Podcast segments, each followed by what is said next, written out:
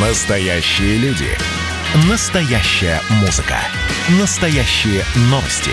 Радио «Комсомольская правда». Радио про настоящее. 97,2 FM. эм. «Комсомольская правда» и компания «Супротек» представляют. Программа «Мой автомобиль». Ну, слушайте, а, граждане нашей страны должны пребывать в состоянии а, постоянного легкого изумления а, для того, чтобы ну, жизнь не казалась чем-то таким серьезным, тяжелым. Ну, в общем, здрасте, всем доброе утро, я Дмитрий Делинский. На связи у нас редактор портала осипов.про Андрей Олег Осиповы. Доброе утро. Доброе утро, дорогие друзья. Так, координаты наши. На всякий случай, для того, чтобы вы могли писать сообщения, э, задавать вопросы, в том числе по конкретным автомобилям, потому что мы про машины здесь говорим, да, 8 967 200 ровно 9702. Э, писать сюда можно в Телеграме, в WhatsApp, в Вайбере. Э, и, собственно, тем, почему мы вспомнили про изумление легкое. Значит, гаражная амнистия в России предвидится. С 1 сентября а, на этой неделе, буквально вчера, Госдума приняла в основном втором чтении законопроект, который позволит нам с вами в упрощенном порядке оформлять гаражи и землю под ними, если права на такую недвижимость еще не зарегистрированы. И вот тут у меня возникает логичный вопрос, огромный вопрос. А что, мэр Москвы Сергей Собянин э, потерял все влияние в э, Госдуме, в правительстве России – то есть, то есть, Дмитрий, вы полагаете, что именно с этим связана, собственно говоря, гаражная амнистия? На самом деле, нам, мне кажется, наоборот. Потому что, вот, э, ну, по крайней мере, вот в моем северо-восточном округе, где я нахожусь, я вижу массовый снос всех гаражно-строительных кооперативов в угоду строительства целых жилых комплексов. Вот у нас буквально сзади стороны офиса раньше были гаражи, теперь там водрузили огромные, собственно говоря, дома. Я думаю, что как раз-таки ускоряют проведение этой амнистии, чтобы те, кто сейчас еще не переоформил гаражи, быстренько могли их лишиться, чтобы можно да, было их забрать. И не, и не успели. успели. Делать, да. Потому что ведь в случае одобрения законопроекта Совета Федерации, кстати, там они еще должны одобрить, подписание президентом, она заработает эта амнистия с 1 сентября 2021 года. Но это не значит, что она будет вечной. Она-то заработает. А потом нам где-нибудь через годик скажут, ага, не успели, извинитесь. Э, до свидания. Ну, да нет, нет я думаю, что... Погодите, что... В, закон, в законе написано, что 5 лет, 5 лет действует гаражная амнистия. Да, совершенно ну, правильно. Фантастич. В законе так написано, но я думаю, что до сентября э, уже в Москве нечего, собственно, успевать. Уже все, что можно снести... Амнистировать было, нечего. Было снесено. Да, на самом деле. вот скорее всего так На, и Начиная с, с палаток шаурму и кончая несчастными гаражами. Так сказать. И более того, Дим, я, как, собственно говоря, владелец гаража, причем в данном случае у меня такая забавная ситуация. У нас ТСЖ, который в том числе э, выкупила территорию рядом с домом. И там, где раньше стояли ракушки, вместо этого, там много лет назад, лет 15 назад, решили все ракушки убрать, ну, потому что они действительно портят вид. И поставили полноценный такой вот, как единый гараж. То есть это такой металлические конструкции, обшитые пластиком, все в едином стиле, сплошняком идут вдоль территории всего дома, у каждого свой бокс, скажем так, то есть под крышей и так далее. И вот меня сейчас с этой амнистией тоже терзают смутные сомнения, а не надо ли будет мне что-то дополнительно еще оформлять.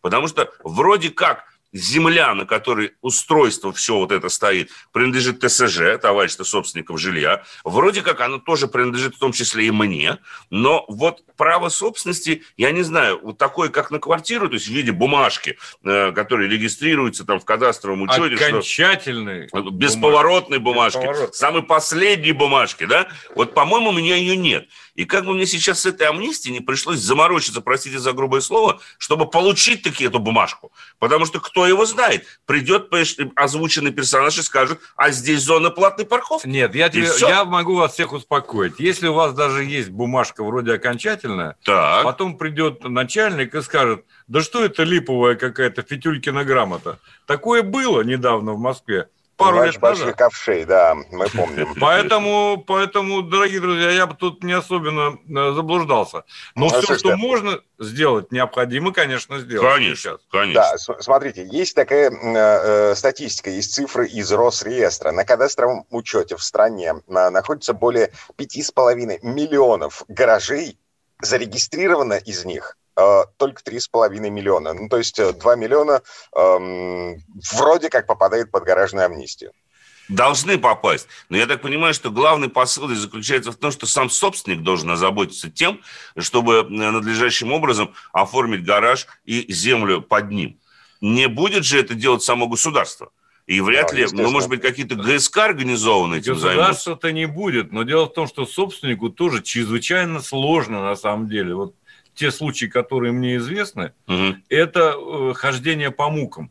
А, погодите, Олег, Олег, а, значит, закон о гаражной амнистии предусматривает некий упрощенный механизм регистрации прав собственности. То есть он вводится на 5 лет на ближайших а, и, по-моему, распространяется на гаражи, построенные до а, какого-то 2000 14 2012 Нет, года. до 30 декабря 2004 года, если А, 4 вот, 4 года. Вот mm. хорошо получить бэкграунд от тех людей, которые нас слушают и которые попытались оформить э, гараж в собственность. Любопытно э, узнать об опыте конкретном. Конечно, дорогие друзья, если у вас есть личный опыт э, перевода гаража в собственность, его оформления в соответствии с э, гаражной амнистией, была же еще и дачная амнистия. Ну, как-то амнистия все время происходит. Так вы нам напишите, расскажите, поделитесь с народом, так сказать, как 8, это вообще? 8 967 200 ровно 9702. Так, а пока мы ждем ваших сообщений по поводу того, как вы легализовали свою гаражную недвижимость, э, несколько слов. Э, ну, да, давайте поменяем тему. А, у нас тут вечный бой в очередной раз, да, покой нам только снится. Бой так пьянством за рулем. О, в, МВД, в МВД посчитали, что нынешнее наказание за э, пьянство за рулем не работает. Нетрезвые граждане садятся за руль даже после лишения прав и судимости. Причем статистика, э, судебная статистика по, эм, по таким делам растет. Поэтому ужесточать наказание жизненно важно и необходимо. Но, значит, что предполагается? Э, если гражданин снова попался на пьяном вождении в течение года, становится преступником, суд может назначить штраф 200-300 тысяч рублей, лишение свободы на срок до двух лет. Для так. тех, кто уже ранее был судим по этой статье, статья 264, часть 1, э, штраф до 500 тысяч рублей вырастает, исправительной работы до двух лет, принудительной работы до трех лет и лишение свободы э, до трех лет. То есть, если ты упорный ты садишься пьяным за руль раз за разом, тебя ловят на этом, э, но до сих пор что-то могли оштрафовать, да, сейчас будут сажать. Угу. Вы знаете, если позволите, вот два соображения самых главных по этой теме. Э, ну, во-первых, МВД не знает других способов, кроме ужесточения. Нет. Это понятно, да? То есть никаких иных вариантов она, она не видит. Во-вторых, самых главных – а в эту статистику, вот то, что они приводят, не включены э, ДТП. То есть, если водитель э, совершил ДТП, он и так несет уголовную ответственность. Конечно. И причем там уголовная ответственность куда более суровая. Угу. Если он не совершил ДТП, вот тогда вступают в силу вот то, что сейчас предлагается, ужесточить и так далее. Есть... Значит, любого человека, который не пьет с младенчества, можно запросто привлечь к ответственности по этой статье. Легко. Потому что у нас действуют нормы, э, которые не действуют во всем Евросоюзе и в других странах в развитых. 0,3 промилле. А 0,15, да, если не ошибаюсь? У нас 0,15, 0,16. Выдыхаем, 0,16 выдыхаем в воздухе. 0,16 для, можно вас привлечь к ответственности, 0,3 это эндогенный алкоголь. Как утверждает э, Венская конвенция. Вот и вся история. Но, ты понимаешь, я тебя немножко поправлю, потому что здесь на самом деле речь идет все-таки э, о нынешней редакции статьи 264 пункт 1. Дело в том, что, и причем вот это, кстати говоря, тоже очень неприятная вещь. Ссылается в ведомство на что? Что эта статья появилась в 2014 году в Уголовном кодексе, и по их мнению, э, по мнению, прежде всего, того же самого МВД, она не способствует борьбе с пьяным вождением. Далее приводится очень забавная статистика. Вот, что называется, как всегда, статистику можно подстроить. Они говорят, из всех лиц, подвергнутых наказанию по ней в 2020 году, то есть берется статистика за 6 лет, 20% было осуждено по ней повторно. При этом они говорят, что в 2018 году лишь 10% повторно было осуждено, в 2019 году 15%. Вот в Удмуртии, в частности, этот показатель составил 49%, в Мурманской области 30%. То есть люди э, в Калининградской области, вот они пишут, что а, водитель был осужден по этой статье сразу 4 раза – Четыре раза человека по одной и той же статье судили, он все равно ничего не понимает. Но кто-нибудь учел вообще рост количества автомобилей за последние шесть лет в том или ином регионе? И самое интересное, что вот эта статистика, она очень хорошо показывает то, как работает палочная система в ГИБДД. Ведь в ГИБДД как принято? Кто бы что мне сейчас не начинал говорить. В ГИБДД как принято? Если ты не выполнишь показатели предыдущего периода, да, допустим, не соберешь количество пьяных водителей, у тебя резко уменьшилось, то все, до свидания. В следующем году показатели будут еще больше завышены, ты лишишься премии, ты, значит, лишишься дополнительного финансирования, поэтому из года в год выявлять хотя, надо больше. Хотя, Понимаешь? Погодите, вот он как, тренд. Хотя как странно, это все да, а как это все работает с целевыми показателями? Значит, у нас государство ставит перед собой цель, задачу снизить количество ДТП, снизить число пострадавших, снизить так. число пьяных за рулем. И периодически отчитывается об этом. Вот, например, а, господин Володин, а, спикер Госдумы, буквально на прошлой неделе заявил о том, что меры по ужесточению наказаний против пьяных водителей, они принесли такие результаты. Вот. А что же ужесточаем тогда? Возникает резонный вопрос, Дим. Угу. Ну, зачем? А, потому что у МВД есть статистика, и на эту статистику нужно каким-то образом обратить внимание и что-то предпринять по этому поводу. Вот. Значит, есть вот эта самая 164 статья, по которой э, э, число э, наказуемых, оно растет, оно правда растет. Люди э, пытаются садиться за руль в нетрезвом состоянии раз за разом, действительно их ничто не останавливает. Так, ну ладно, вернемся к этой теме буквально через пару минут. Эм, я напомню, Андрей Олег Осипов, редактор портала осипов.про у нас на связи, и номер телефона, по которому можно с нами связаться, смс-сообщение э, принимаем на 967 200 ровно 9702. Музыка для мужика не тяжела, не легка Для мужика музыка, словно глоток воздуха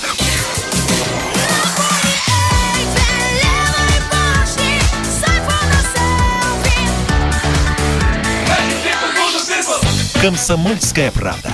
Радио поколения группы «Ленинград». «Комсомольская правда» и компания «Супротек» представляют. Программа «Мой автомобиль». В 2019 году в силу вступило ужесточение уголовной ответственности за гибель людей в ДТП по вине пьяного водителя. А это было в 2019 году. Значит, э, вместо 7-8 э, лет в случае летального исхода виновника э, могут теперь приговорить к лишению свободы до 12 лет. Если погибло несколько, двое и более людей, то могут посадить в тюрьму и на 15 лет нетрезвого водителя. Так вот, Конечно спикера Госдумы Вячеслава Володина э, спросили, собственно, а э, приносит ли это результат. Вот что он э, ответил. Значит, цифры. А, по вине пьяных водителей в 2020 году, когда уже действовало вот это ужесточение, а, произошло на 4,5% меньше ДТП, Значит, пострадали на 7,7% э, меньше людей, погибли на 5,4% меньше людей. Господин Володин из этого делает вывод, что ужесточение работает. Отлично. И надо, значит, ужесточать дальше, да? Это для чего мы доужесточаемся тогда? Вот у меня просто возникает резонный вопрос. Опять же, повторюсь, палочную систему в ГИБДД никто не отменял. И весь ее бред – вот этого всего, а другого слова тут не подберешь, заключается в том, что они всегда должны перевыполнять планы.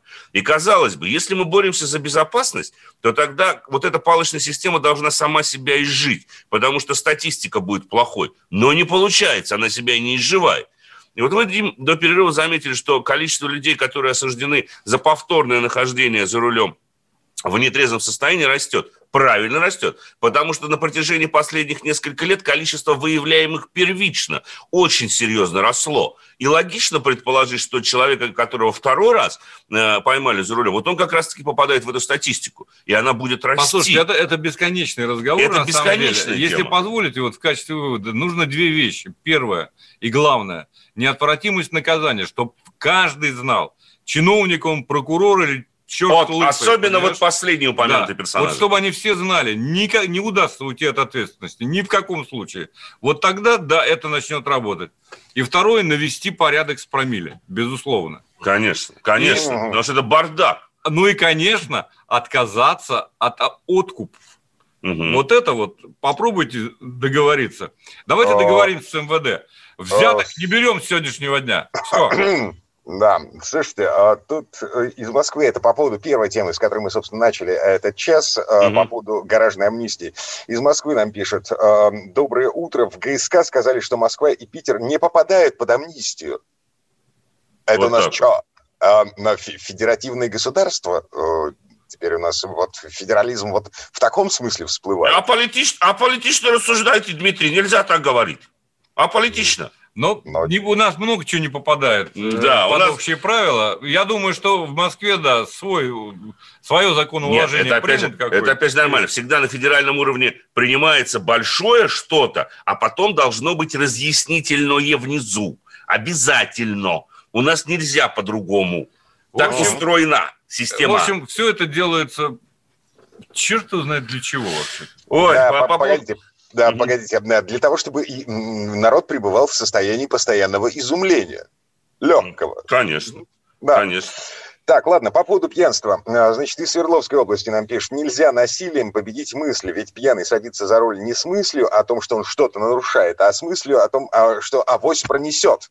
Угу. Да у него вообще мысли нет, понимаете, если он садится пьяным за руль. Но, то есть, как, как каждый раз перед тем, как сесть за руль пьяным, он не перечитывает уголовный кодекс, как минимум. Да, естественно. Это точно. Естественно. А потом... На он самом... Льва Толстого никогда не читал, не только уголовный кодекс. Слушайте, ну вот из Ростовской области есть статистика, сколько попалось 0,16-0,3 промилле? Большинство. На самом деле огромное количество людей выявляется именно Я вам скажу, я видел недавно количеством. цифру, больше 80%. Больше 80% попадается по, по мелочи, как раз то есть до, там, там до 0,3 промилле. До 0,3 промилле. Понимаете, это 80% выявляемых водителей. И почему мы их уже э, относим к категории вот этих злостных э, нарушителей и собираемся их чуть не в тюрьму сажать? Я абсолютно согласен с тем, что пьяный за рулем преступник. Это Вопросов беда, нет. Но если человек попался с уровнем 0,16, 0,2 или 0,25 промилле, то это, простите меня, не преступник. Это говорит о том, что сотрудник ГИБДД оказался таким, что ему просто, у него аппетит был таков, что ему просто не дали денег. Да, не получилось. И вот все эти рейды профилактические, которые я каждое утро вижу у себя, допустим, в Отрадном. Да, да постоянно. Да, вот эти, это реально, у меня возникает мысль, ну это продавцы полосатых палочек просто вышли денег заработать. Никакого Оценоч... это не имеет Оценочные суждения в исполнении Андрея Осипова. Да, извините, я в данном случае буду груб, потому что угу. я считаю, что ужесточать нужно, наверное, какие-то статьи, но всему есть предел. И предел ужесточению на самом деле я даже озвучивать не буду. Это Мы должно... с вами можем догадаться, к чему это... может произвести это... Это, такие вещи. Это должно согласовываться со здравым смыслом. А партия здравого смысла нами с тобой еще не образована. Нет, и не будет образована. И суть все не будет образована. У нас, у нас нет перспектив в этом политическом пространстве. О! Да и я, например, не хочу этим заниматься. Я тоже. Так, все, расписались. Да. 8 967 200 ровно 9702, телефон, по которому а, можно с нами связаться, задать какие-нибудь вопросы, высказаться по поводу того, что мы здесь обсуждаем. 967 200 ровно 9702, в том числе вопрос принимаем по поводу технического состояния машин, там, значит, каких-то косяков, выбора автомобилей. Вот сейчас, слушайте, давно мы заглядывали в ценники в автосалонах совсем недавно вроде бы. Да, смотрите, «Лада» повышает цены, вот с сегодняшнего дня, прям, э, нет, со вчерашнего дня, э, повышает цены э, второй раз в этом году. Вот эта тема, я вам скажу, вот это гораздо серьезнее, чем ужесточение наказания. Понимаете, народный автомобиль опять подорожал. 17 марта на дворе, а у нас уже второе повышение за год. Уже на дачу скоро выезжать. Как на дачу ездить будем? Возникает у меня резонный вопрос, который мучает все фибры моей души. Понимаете? Слушайте, смотрите, гранта плюс 11 тысяч рублей. И, Кошмар. В, общем, в базовой комплектации получается 510 тысяч 900. Я заглядываю в специальную таблицу. Сравнение э, с во, гранта в 2012 году стоило 229 тысяч с таким, Дим, с таким подорожанием обмыть-то не с чем будет, не на что, понимаете, до чего дошли? Сейчас 510. Ну, то есть, ну, практически в два раза выросла в цене «Лада», черт возьми, «Гранта». В два ну, раза. С другой за, стороны... За, с другой за 8 стороны, лет. С другой стороны, если мы посмотрим, как подорожали иномарки, э, тут один наш сайт из коллег, они сравнили цены 2012 года и нынешние цены. Иномарки подорожали ровно даже больше, чем «Лада». Э, причем э, вот в денежном выражении они добрались все-таки до того, до той отметки, которая есть. Дим, Дим, я предлагаю все-таки перейти к автомобилям. Тем ага. более, что у нас есть о чем рассказать. А, о Ларгусе в один из следующих дней наши уважаемые слушатели э, услышат, потому что мы записали уже. Давайте сегодня поговорим, потому что Олег в прошлой программе рассказывал о том, как на Байкал съездил, и ничего, ни слова не сказал о том, зачем вообще он туда поехал. На чем он ездил. Да. И как остался жив. О, да, то есть были экстремальные моменты? Ну, были немножко экстремальные, конечно. Очень смешно было, потому что один из э, премьерных э, автомобилей, в данном случае речь идет о GV80, Genesis, на котором мы пересекали, а почему-то решили испытать по полной программе. Ну, например, э, мы по льду Байкала ехали, так. пересекали его, и э, не было шипов на резине. Ой, а было... ой, ой. На липучечку, А была да? липучечка. Вот ты, ты почувствовал всю я прелесть, почувствовал... как липучки работают. Послушай, да? я липучки, дорогие друзья, липучки не работают вообще. От слова нет. Это полностью, это липа маркетинговая, Конечно. и более ничего за этим нет. Это, это нормальная шина. Это просто не шипованная нормальная резина. Там да. чего она липнет, чего она кому присасывается к льду, точно нет. Не Но, короче говоря, зато, зато раз уж я начал с кроссовера, расскажу о кроссовере. Зато кроссовер показал все, на что способен. Угу. Я, кстати, перевел э, трансмиссию в, режим э, езды на песке. Почему на песке? Потому что... Потому там что не снег. было? Нет, потому что со снегом ничего не получалось. Почему? Ну, крутился автомобиль, так сказать. Как волчок на месте, да? Да, надо сказать, что Genesis GV80 автомобиль в высшей степени интересный, потому что там честная система полного привода, причем с упором на задние колеса. Угу. Это спортивный автомобиль в каком-то смысле, он такой, да он и быстро едет, надо заметить.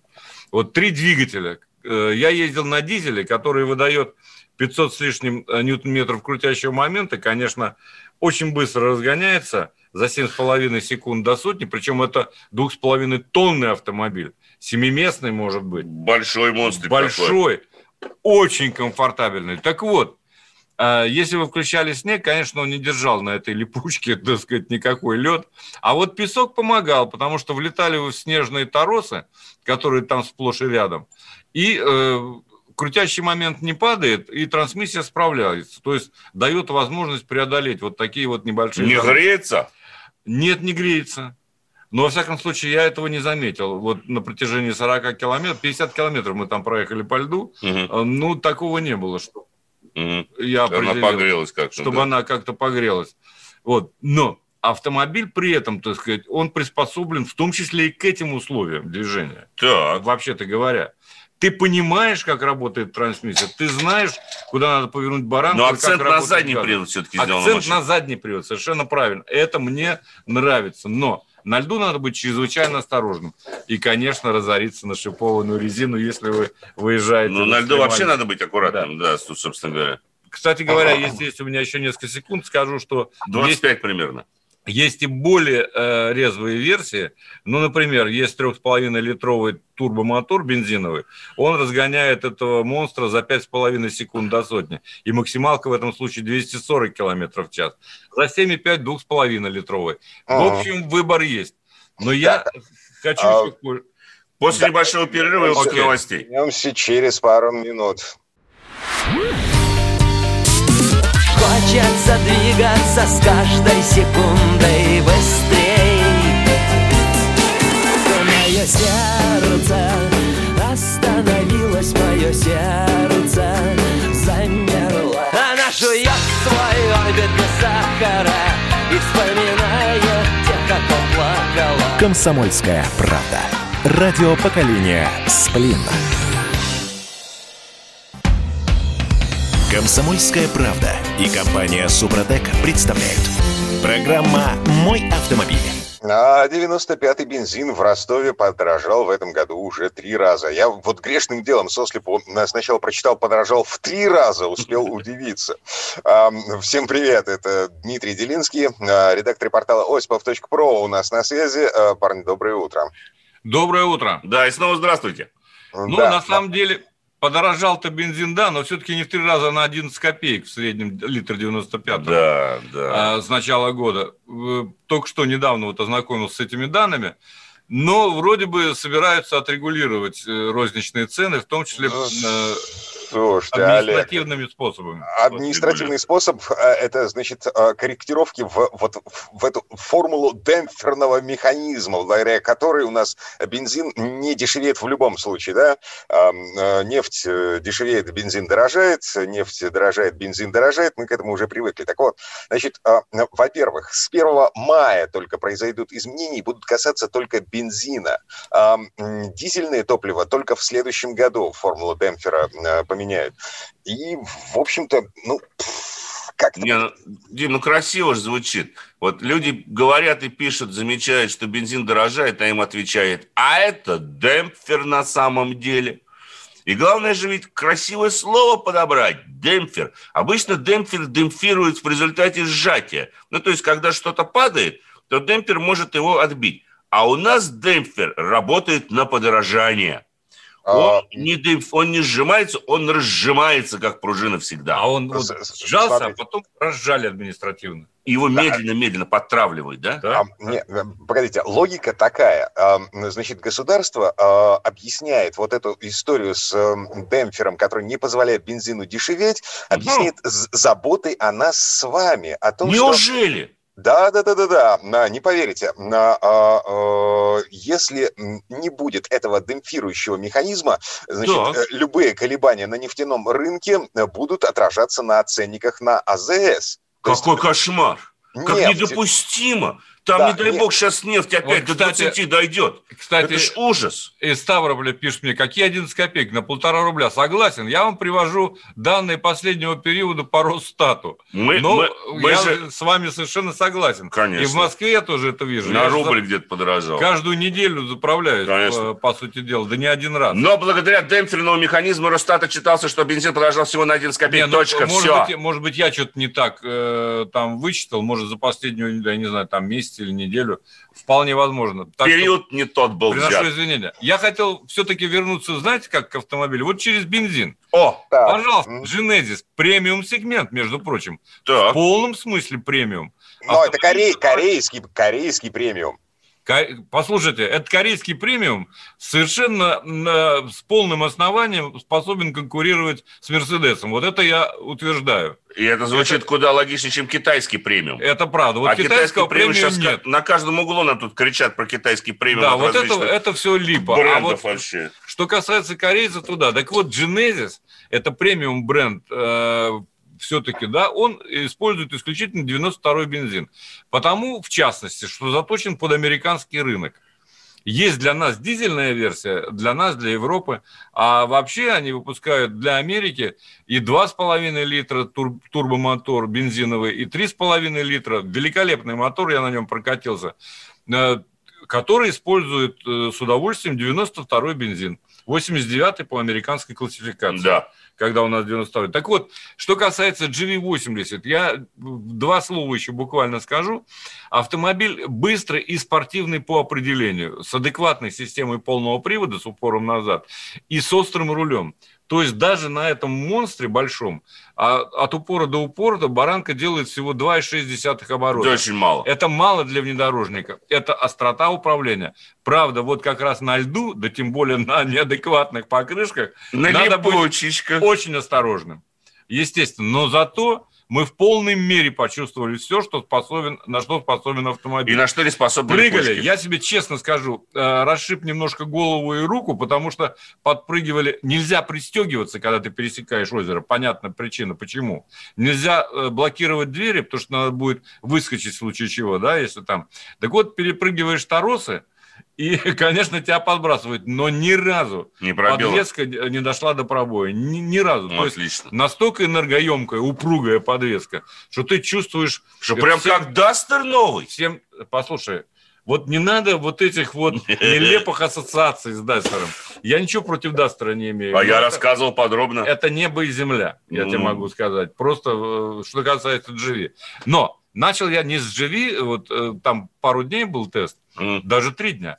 Так. так вот, э, минус 25, представьте себе, ветерок. Прохладно. Иркутск, Байкал, да, все понятно. Да. И о чем ты думаешь утром? Ты думаешь утром о том, что придется ехать, и хорошо бы сесть в теплый автомобиль, который тебя доставит за 300 километров, так сказать, в целости и сохранности. И вот я вышел и сел в G80. Это новый Седанчик, седан. да. С моей точки зрения, который имеет запас по прочности восприятия еще на годы вперед. Спорный дизайн, наверное, кому-то покажется, но в принципе достаточно современный и выразительный. Об этом э, даже говорить не стоит. Я сел в начале на слабую, так скажем, версию 2,5 литра а она, они все, все у нас 249 полноприводные все. Mm-hmm. Но, правда, да, система полного привода примерно так же устроена. Единственное, что там, может быть, не в такой степени работает блокировка задней в межколесной. Но она адекватна. Она адекватная абсолютно. Вот. Адекватная, опять же, с упором на заднюю ось. То есть передние э, тогда работают, тогда перекидывается момент, когда это необходимо. Mm-hmm. В зависимости от условий. А что в этой машине не буду рассказывать про климат-контроль, про подсветки, все это есть лично на уровне совершенно нормального мирового автопрома. Я бы не побоялся сказать немецкого. Да. При этом все-таки вот эти автомобили и G80, и GV80 стоят как минимум в полтора раза дешевле, чем аналоги из А цены известны уже? Цены известны, конечно, продается машина. У нас было эмбарго до 13 сегодня, слава богу, 17 mm-hmm. Можно рассказывать.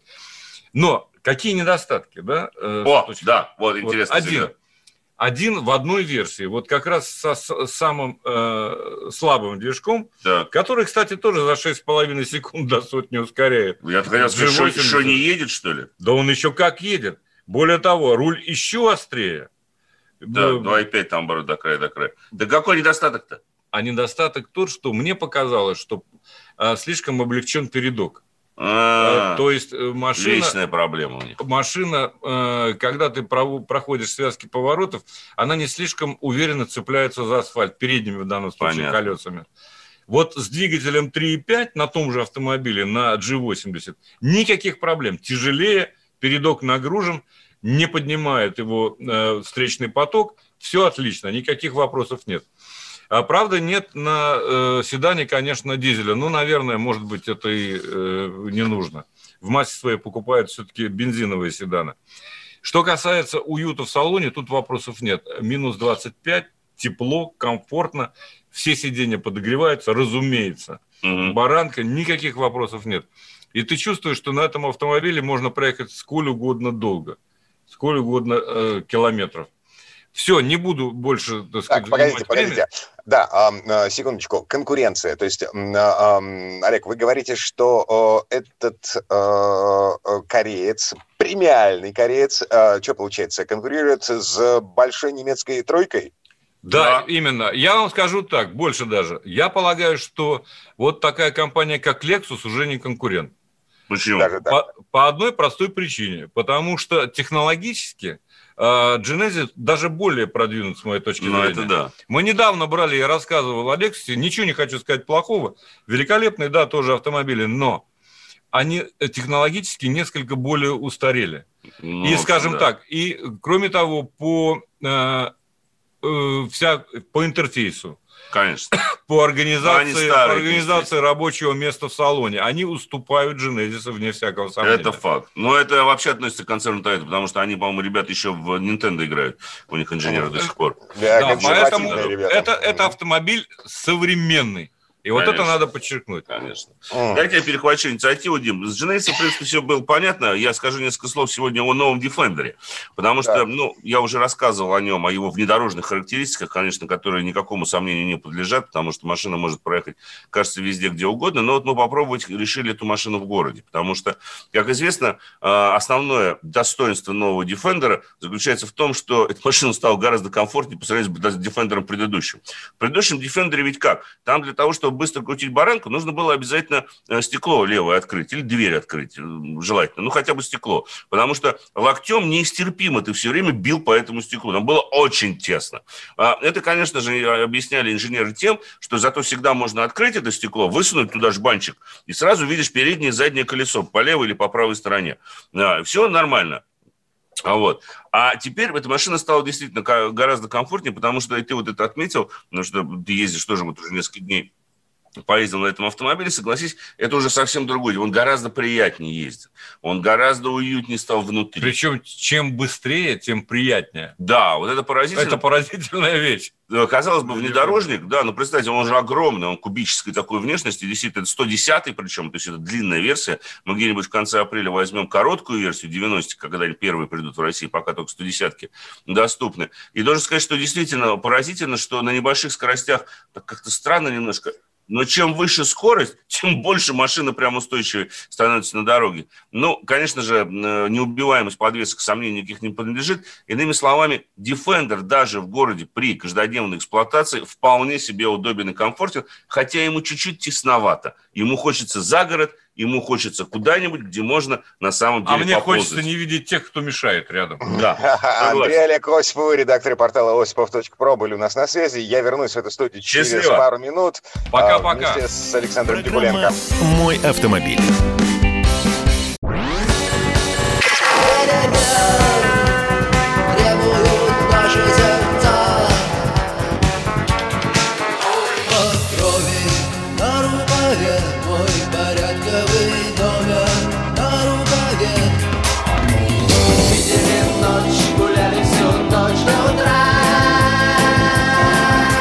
«Комсомольская правда». Радио поколения кино. «Комсомольская правда» и компания «Супротек» представляют. Программа «Мой автомобиль». А это мы вернулись в студию радио «Комсомольская правда». Я Дмитрий Делинский. И в этой четверти часа у нас традиционная история от Александра Пикуленко. На этот раз речь пойдет об американской автомобильной корпорации Chrysler. Точнее, о тех инновациях, которых за почти столетнюю историю компании было придумано немало. Но слово Сан Санычу. Предыстория. Вспомните историю одного из великих американских автостроителей Chrysler. И что вам вспомнится? Вероятно, история финансовых трудностей и неудачные автомобили. Но это не всегда было так. Еще до альянсов с Fiat и Daimler, до появления Лия Кокки, Chrysler был известен тем, что стоял на острие автомобильного прогресса. Его технические новинки всегда были необычными и мгновенно копировались конкурентами. Когда же Крайслер получил такую репутацию и как она была потеряна? Крайслер начал зарабатывать репутацию технического новатора еще в далеком 1924 году, когда на Нью-Йоркском автосалоне сам Уолтер Крайслер представил свой новейший автомобиль, который посчитали техническим шедевром. Его шестицилиндровый двигатель объемом 3,3 литра имел неслыханную по тем временам степень сжатия 4,7 к 1 и выдавал 68 лошадиных сил. Для сравнения, его ближайший конкурент Ford A с мотором такого же объема, но четырехцилиндровым, развивал всего 40 лошадиных сил. Двигатель получил массу привычных нам сегодня вещей, но тогда они удивляли. Особенно такие, как воздушные масляные фильтры, смазка под давлением или двухкамерный глушитель. Но то, что помогало Крайслеру Сикс быстро ехать, заставило конструкторов подумать, как же его так же быстро останавливать. И они поставили гидравлические тормоза, да еще на все колеса. И это в то время, когда большинство серийных автомобилей обходились механическими и частенько только на задней оси. Конечно, тот автомобиль 1924 года не был придуман самим Уолтером. Он был скорее великим бизнесменом, чем великим инженером. Большая часть новинок была разработана и внедрена Карлом Бриром, Оуэном Скелтоном и Фредом Зедером. Этих инженеров прозвали на фирме тремя мушкетерами. Крайслер привел их с собой, когда его попросили спасти тонущий в пучине кризиса Виллис Оверленд. Технические новшества внедрялись в автомобили Chrysler очень быстро. В 1925 году ставший главным инженером Зедер разработал резиновые опоры двигателя для уменьшения вибрации. А в 1930-м Крайслер первым из автопроизводителей освоил производство новейшего, более эффективного карбюратора с нисходящим потоком. В 1931 году Скелтон разработал новую конструкцию крепления двигателя к раме, которая выравнивала его естественное качания с центром тяжести и еще больше снижала вибрацию. В 1934 на автомобилях Chrysler и DeSoto появилась повышающая передача, или, как ее назвали, овердрайв. Причем он был автоматическим. Водителю нужно было при движении на второй или третьей передаче всего лишь резко нажать на педаль газа, чтобы включить его. Но и дальнейшей разработкой по упрощению переключения передач неожиданно стала система Fluid Drive. В ней маховик двигателя заменили гидротрансформатором. Когда началась Вторая мировая, все усилия инженеров Крайслер были направлены на создание военной техники. Это тоже дало определенный толчок конструкторской мысли.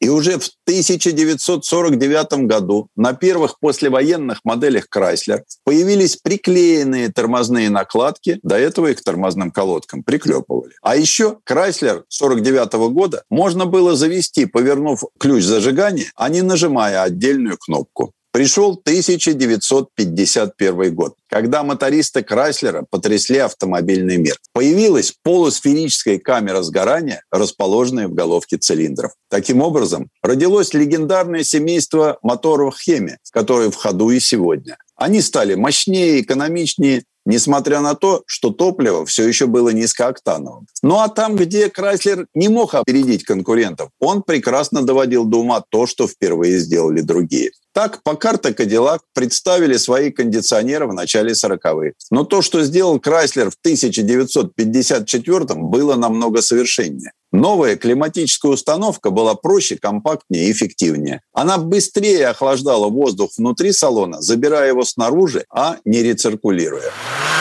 В 1956 году на Крайслере появилось кнопочное управление автоматической трансмиссией, а через год торсионная подвеска. По сравнению с обычной пружинно-рычажной, торсионы здорово снизили снаряженную массу автомобиля. И, конечно, американцы не могли пройти стороной мимо своей любимой игрушки круиз-контроля. Первой хорошо работающей системой стала крайслеровская автопилот, которую изобрел Ральф Тимор. Автопилот имел два режима. В первом водитель выбирал нужную скорость с помощью шкалы, установленной на приборной панели, и автомобиль сам ее удерживал.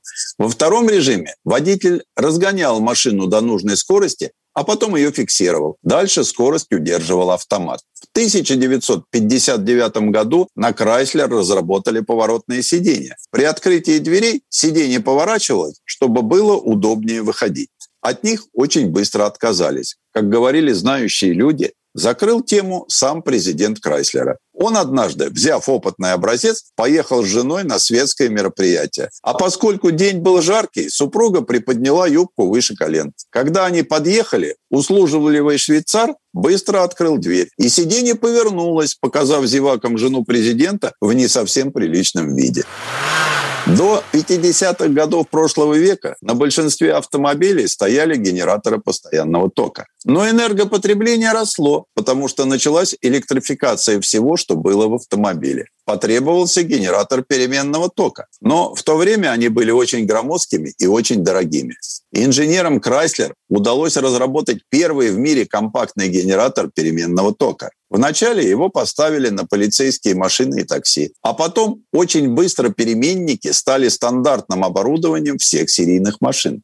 Ну а самым известным нововведением в эту эпоху стало появление газотурбинных двигателей. Первая попытка внедрить такой мотор в легковой автомобиль была в 1954 а уже в 1963 машина стала серийной. Первую партию в 50 машин раздали на пробу в разные американские семьи. В эксперименте поучаствовало 200 домохозяйств. Газотурбинную машину приняли хорошо. Хотя все, кто ей попользовался, отмечали большой расход топлива, шум и вибрацию. После трех лет опытной эксплуатации на Крайслере пришли к выводу, что эти моторы не совсем подходят для легковых автомобилей. Так что не все технические новинки от Крайслер были успешными. Так, в 1962 году там захотели дать американцам компактный автомобиль. Дот же Плимут лишили кили и хрома и укоротили на полтора метра. Рынок этого порыва не понял. Как оказалось, думали на Крайслер правильно, но опередили время лет на 15.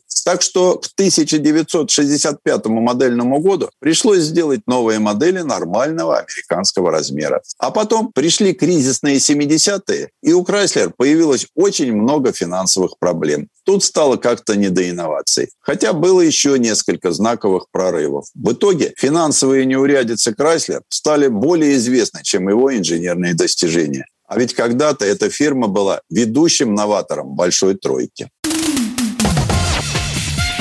Предыстория. Сан Саныч, спасибо. Это был Александр Пикуленко, летописец мировой автомобильной индустрии. И у нас на этом все на сегодня. Дмитрий Делинский, радио «Комсомольская правда». Берегите себя. Программа «Мой автомобиль».